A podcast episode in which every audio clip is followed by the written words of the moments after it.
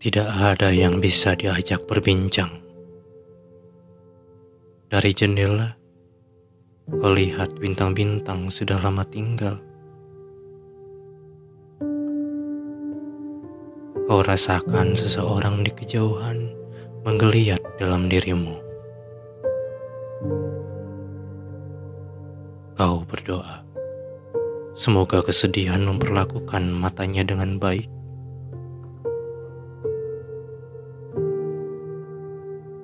Kadang-kadang, kau pikir lebih mudah mencintai semua orang daripada melupakan satu orang.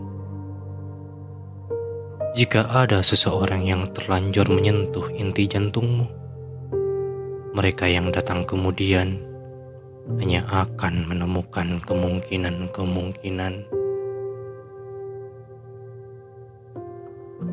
Dirimu tidak pernah utuh, sementara kesunyian adalah buah yang menolak dikupas.